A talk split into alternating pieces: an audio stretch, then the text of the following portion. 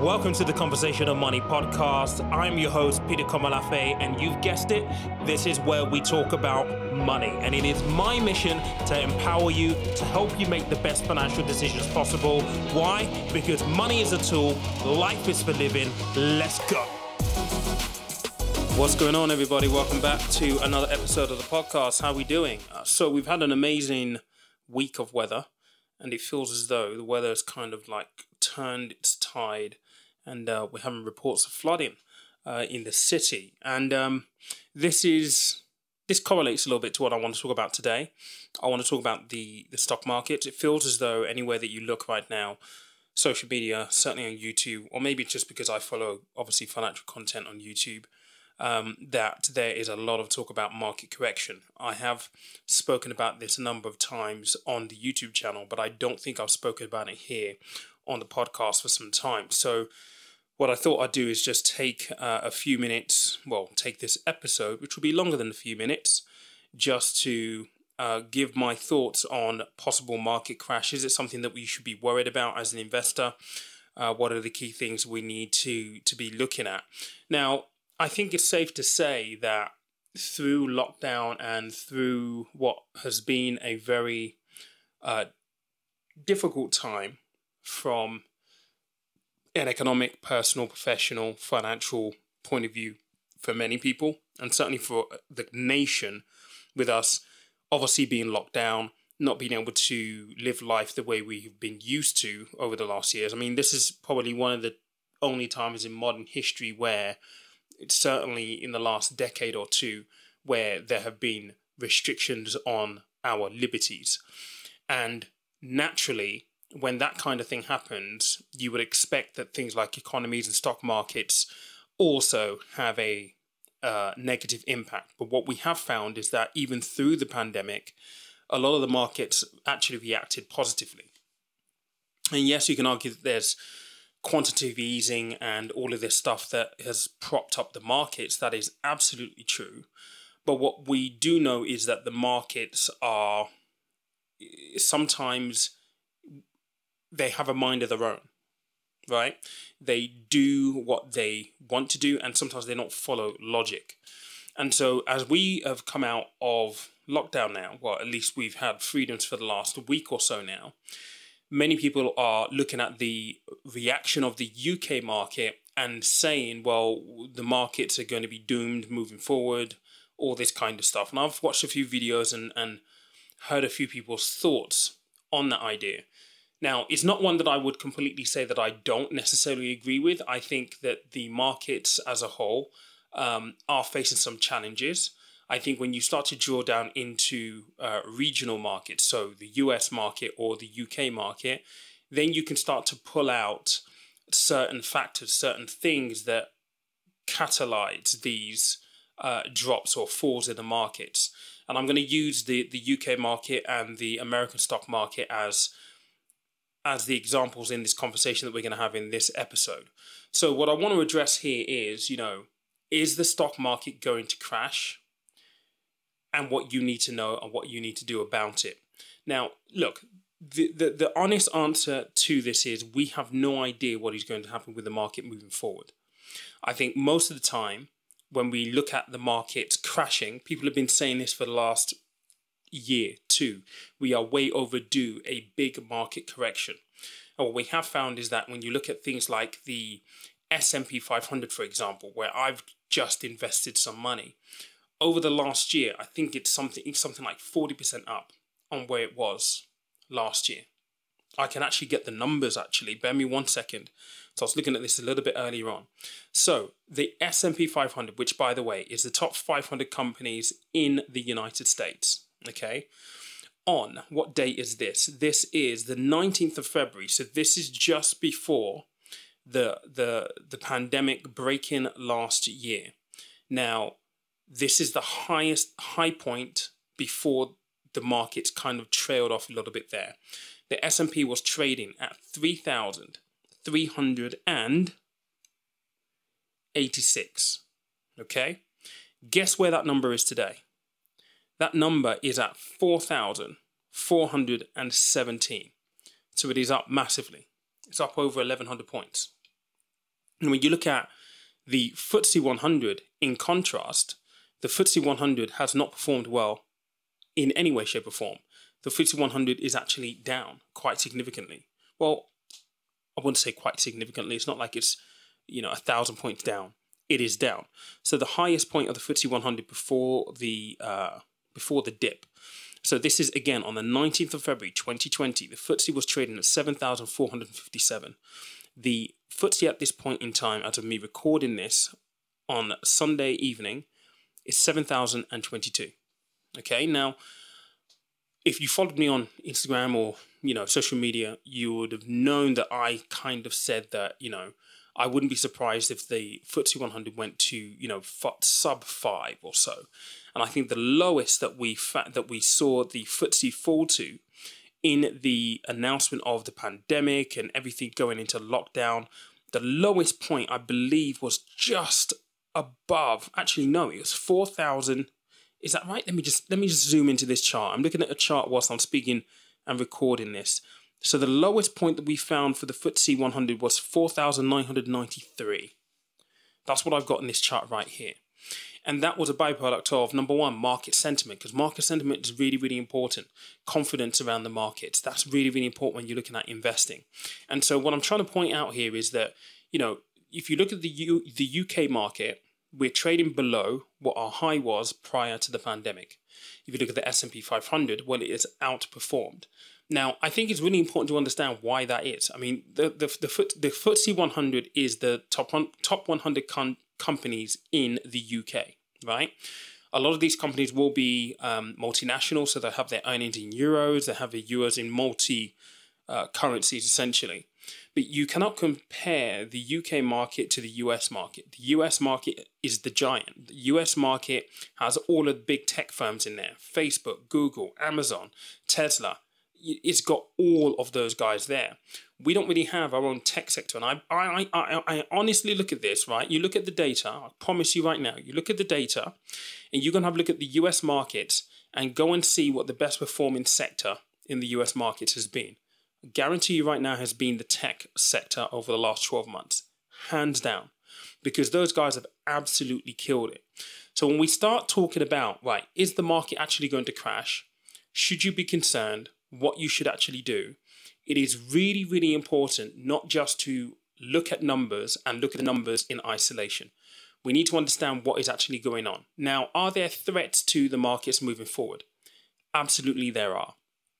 Let's bring it home for a second we just had Freedom Day last week, okay? What happened on Freedom Day? The markets crashed about 2.3, 2.5% here in the UK. That's not necessarily, it's not a crash. I shouldn't use that word crash. But the, the markets fell 2.5%. Now, you would think that because we had Freedom Day, and Freedom Day signifies everybody getting back to, to, to, to work, right? Business resuming as usual, so on and so forth, that the market and market confidence would mean that the FTSE 100 in the UK markets would surge. What we found, what we found happened is the exact opposite. Why? Because we've had huge numbers in COVID cases. We, for the first time in a very long time, reported 50,000 new cases in one day. In one day. We haven't done that for a very, very long time. You combine that with the fact that, you know, also looking at you know some of the domestic issues that we have here you know the markets did not feel as confident about that. You look at the inflation numbers. Inflation is way higher than what is has been predicted. I mean the the target for inflation is 2% we're over and above that and there are fears that inflation is going to reach 4% by the end of this year. We know that these are all material issues that we're going to be facing right now. But i think even though on Freedom Day, the market the market falls. I was going to use the word crashes, falls two and a half percent. We need to ensure that we're not just looking at that one headline and using that as the barometer or the main factor in our investment decisions. I mean, look, yes, we do need to have a look at those those numbers, but we need not to look at those numbers just in isolation. There are so many other things to actually be considered within this as well. Now, I wish that I could say that the US is completely immune to you know, COVID and issues that they're facing, but they do have their own issues as well. You know, the Delta variant, variant is surging in the, in the States right now. In places like California, where, you know, they'd relaxed some of the laws, got back to normal, and they've done it in a, in a really responsible way, way in comparison to other parts of the United States, they're back wearing masks now. So the Delta variant does present its own set of problems from a economic lockdown management point of view when it comes to COVID, both here and both in and, and in the States. I mean, this is going to be an ongoing problem that we are going to face. But here's the crux of it. We will have to get used to operating in this world now with COVID. And I personally feel as though the markets are going to have a lot of this risk already factored in, which means that even though we will, we may see, you know, uh, increasing cases, and we don't even know what's going to be happening towards the end of this year with flu season when it gets a bit colder, and whether we're going to see huge surges in cases back then. But I do believe that the markets are going to have to price a lot of this in, and I think that the markets have priced to a certain degree some of this already in to the stock market and some of the future growth that we're here to expect. Now, inflation is one thing because I think with inflation, it's all about interest rates and whether interest rates will increase increase over the short or long term. Whether the Bank of England takes a view to say, you know what, we're going to introduce some really sharp interest rates, which I don't believe that they will because that will be too much of a shock to the system. They're likely to increase in interest rates at slow intervals, albeit quickly if they need to. So I think these are really important factors that we need to understand. But underlying all of this, should you be worried and should it really affect you as an investor and whether you should invest into the markets. Now, I've just put £10,000 into the S&P 500. Why? Because no matter how you cook it, no matter how you shake it, no matter how you try to strip it, the American market is still the biggest in the world. Period. And I've shown, I've just mentioned numbers on the S&P 500 from 3,300 to 4,400 even in the midst of the pandemic. Yes, okay, we can ask, argue the Fed's doing a lot to obviously prop up the market, so on and so forth. But let's get to the core of what the S and P 500 is. The S and P 500 are the top 500 companies in the world. Really, that's what I bought. That's what I wanted exposure to, because no matter how you cook it, no, ma- no matter how you strip it, no matter how you cut this up, the 500 strongest companies in the world will be fine. That's my that is my firm belief. They will be fine because in those 500 you have Apple, richest company on the planet, 2.2 trillion market cap. You know, you compare that to the FTSE 100. The FTSE 100, the mar- the total market cap of the FTSE 100 is, is something like 1.8 trillion, if I'm correct. Pretty sure that's the number. 1.81 or 1.84 trillion, I believe. So Apple alone is bigger than the entire FTSE 100. So for me, I wanted access to the top 500 companies in the world the Apples, the Teslas, the uh, Walmarts, the Targets, the Coca Cola, the Johnson Johnson, the Amazons, the Disneys. You know, I wanted access to those guys because within the S&P 500, you are going to get a huge amount of sector diversification. Sector diversification meaning that whilst I will have access to tech, which has probably propped up the US market if you go and have a look at it over the last 12 months, yes, I'm getting some tech, but I'm not just buying tech. I'm buying, you know, financials, I'm buying pharmaceuticals, healthcare, I'm buying consumer staples, I'm buying into those sectors as well. And within the S&P 500, you're also going to have a, a large number of dividend aristocrats in there as well. So companies that have continuously been paying dividends to their investors and increased their dividends – consistently over the last 25 years. That's what a dividend aristocrat is. So when I'm sitting there thinking, okay, I've got 10K that I know I should be doing more with, where am I going to go? I'm going to go for the S&P 500. Now, don't get me wrong. This doesn't make, mean that I've got the perfect strategy. Because yes, I'm buying the top 500 companies in the world. And yes, yes, I'm getting sector diversification But that approach in itself isn't perfect because one thing that I don't get is I don't get global diversification by buying the S&P 500. What I mean by global diversification is I don't have any um, any exposure to the US, uh, to the UK. Sorry, I don't have any exposure to Europe. I don't have any exposure to emerging markets. I don't have any exposure to uh, the Asia Pacific. I don't have any exposure to any of those. I put all of my eggs betting on the US economy, betting on the 500 biggest companies in the world that are all based in the United States. So there are positives, there are negatives to this approach. Here's also another positive and negative as well, if you want to have a look at what I've just done. And again, guys, please do not take this as financial advice. In no way am I telling you to go and put your money into the S&P 500. I'm simply just sharing what I've done with a view of how I view the markets at this point in time moving forward. And I'll come to a conclusion at the end of this. Now, there is another downside. Many people will argue, and it is a it, is a just argument that you are going to be paying over the odds right now to invest in the S&P 500 because you could argue that there's been a lot of money pumped into that market over the last 12 months which is why it's gone from 3300 to 4400 okay and yes within that you've had some really good quarterly returns and so on and so, so forth. But you know in order for the market to grow like that volumes have had to be introduced and, and put into that market so you could argue that maybe, maybe, maybe it's in a bit of a bubble right now. So you're going to be paying over the odds to invest in the S&P 500.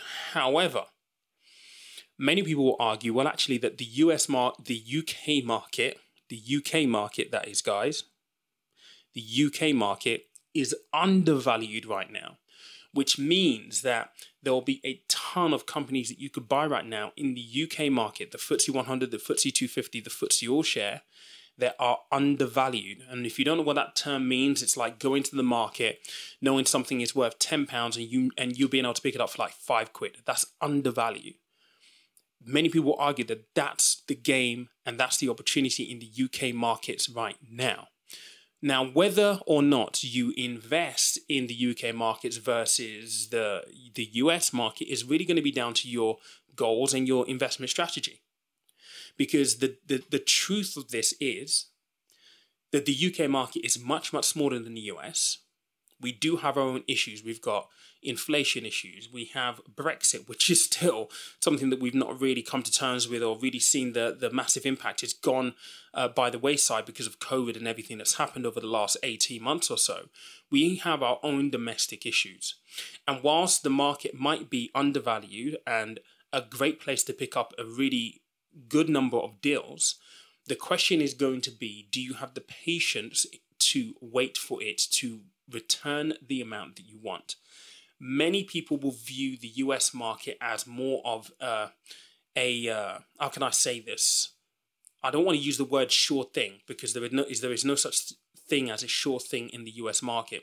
But let's just put it this way there is more confidence in the US market because of its size and the players in that market than there are in the UK market. Many people will argue. And certainly for me, when I look at, you know, investing, I want to invest in the biggest companies. And unfortunately, they are in the United States. So there is an argument to say that you've got overvalued stocks in the US, which I believe is true to a certain extent, and you also have undervalued stocks here in the UK, which is absolutely true. There are some of the companies you can pick up right now, you can really pick up for a bargain. What it boils down to here is confidence. How confident do you feel in your investment? And in order for you to really answer this question in its full contextual manner and with the right contextual in, intent, is to really go back and actually have a look at number one, what your goals are, and everything that is associated with that. What level of risk you looking to invest for, how long you look, you, you looking to invest for, all of this good stuff, right? You have to know this. You have to be very, very keen with this. Because regardless of what people are saying out there, market crash this, market crash that, you know, you need, you need to be prepared for this crash and all this kind of stuff. The reality, the reality is we don't know what is going to happen we could have a market for the next two years that continues to surge and does not crash in the next two years. That is very, very plausible. It has been happening, has happened. It may continue to happen. But we're hearing all these this noise about market crash, potential market crash. And many people, many people use that as a sign as to, oh, I don't want to invest right now because mm, I might lose money. Which is why your goals are very, very important. Understanding what level of risk you're willing and able to take is very, very important. Investing is always going to be a long term game. And with investing, your capital is at risk. This is the risk that you take. Nothing is a sure thing. So the likelihood is you, you've got a 50 50% chance going into this knowing you're going to make money and lose money. I've always said this with investing, there is ways that you can stack the odds in your favor. So you can move it from 50 50 to, right, I've got 6% chance I'm going to win money, uh, make money here, 40% chance I'm going to lose money. And that's the whole point, right? To understand your goals, understand your timeline, understanding what, what level of risk you're willing to take, and try to play around with your strategy accordingly. But with this, nobody really knows what is going to happen. The market could tank tomorrow. True story. It could tank tomorrow. We don't know. The question is if you're going to put money in, are you happy for that to happen? Can you stomach the loss? Do you have enough money behind you? Emergency fund? Do you have a good source of income with disposable income to prop you up if that were to happen? If the answer to that is no, then maybe you should get out the kitchen. You shouldn't be in, into this investing right now.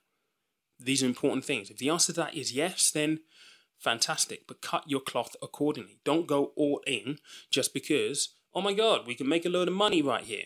No, we have to be very, very mindful and very, very vigilant of this and be mindful that, yeah, this is a long term game. And if you want to answer the, the real question of what should you do with all of this news about market correction, market not correcting, but assuming that the market does correct, well, what do you do? If you're investing for the long term, what do you have to do? You don't have to do anything if you've invested for the long term. Because if you've invested for the long term, you know that this is a 10, 15, 20 year time horizon. If the market crashes tomorrow, it does not matter. It's a blip in the road in your overall journey. If anything, a market crash should hopefully, especially if you're pound cost averaging in, so paying money in on a monthly basis give you the opportunity for growth. Now, many people will say, well, should I stop?" And I've kind of already alluded to this. Should I just not invest right now and just wait? It's all about time in the market in opposed to time in the market. It's almost impossible to do. I did a video last week on YouTube where I talked about obviously my investment into the S&P 500 and I did a, a comparison of if you invest £10,000 one go and you get an average return. I think I use the number 9% over a 10 year period of time. You're going to essentially double your money. Your £10,000 will be worth something like 23000 something like that. If you pound cost averaged £100 in over that same period of time with the same nine, average 9% return, you're only going to end up with about £17,000. So the, the statistics tell us that if you've got a lump sum, you're better off investing the lump sum all in one go. But if you haven't got the lump sum, then you might as well just pound cost average in. But the, the, the key thing to remember here, guys, is this is a long term game. This is not about short termism. If it's short termism, yes, you're going to get hurt by a market correction if it happens. If it's long term, you probably don't care because you will have the time to ride out the crash if it were to happen. But the big question is when will it happen? We don't know. If I had the sports almanac, I'd be able to tell every single one of you when to invest, where to invest, what to invest in. I'd be a trillionaire. You guys can be billionaires and millionaires. But the reality is that I don't know. Nobody knows.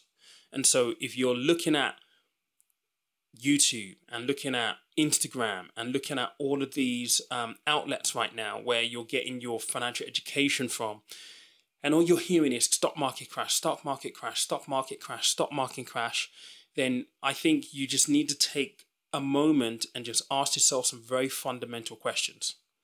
First, how is your house set up? And by house, I mean finances. Are you living pay- paycheck to paycheck? Or do you have good disposable income? Do you have an emergency fund?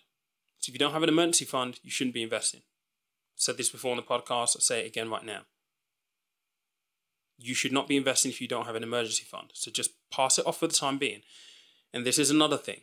People think if they're not investing right now, they're going to miss out. Trust me, the markets are going to be here in six months' time when you get your emergency fund together. So don't YOLO yourself and then FOMO yourself into trouble. Yeah? The markets will be here in six months. So go and get your emergency fund before you dip your toe in this water. All right? So, good control over your money. Do you have that? Do you have disposable income? Do you have an emergency fund? If the answer to all of those three things are yes, then yeah, okay. Have you got a lump sum? If you have, put it in. If you haven't, pound cost average it. You might have a lump sum and still and still think, well, Pete, I there's no way I'm going to put a lump sum into the stock market right now if the markets might crash. I don't have the stomach for it. Okay, then pound cost averaging. You get to decide what you do. And again, this is not advice. I'm simply just sharing you my views. But you need to think about this logically. So get your house in order first and foremost. The second thing you need to be thinking about is why are you doing this? What is your goal? So you are investing. Are you investing for the short term? Are you investing for the long term? Are you investing for something very specific? And when I say a goal, many people be like, oh, "I just want to be rich." No, you need a very specific goal. When I say specific, I mean right. If I'm saving for school, my children's school fees, okay, how much is the school fees going to cost? 200,000, 100,000, 150,000 pounds. Okay, cool. That is very specific. You need that specificity to understand what you need to do to get there. So you need to have your goal. You need to be very, very clear on that. How long you investing for?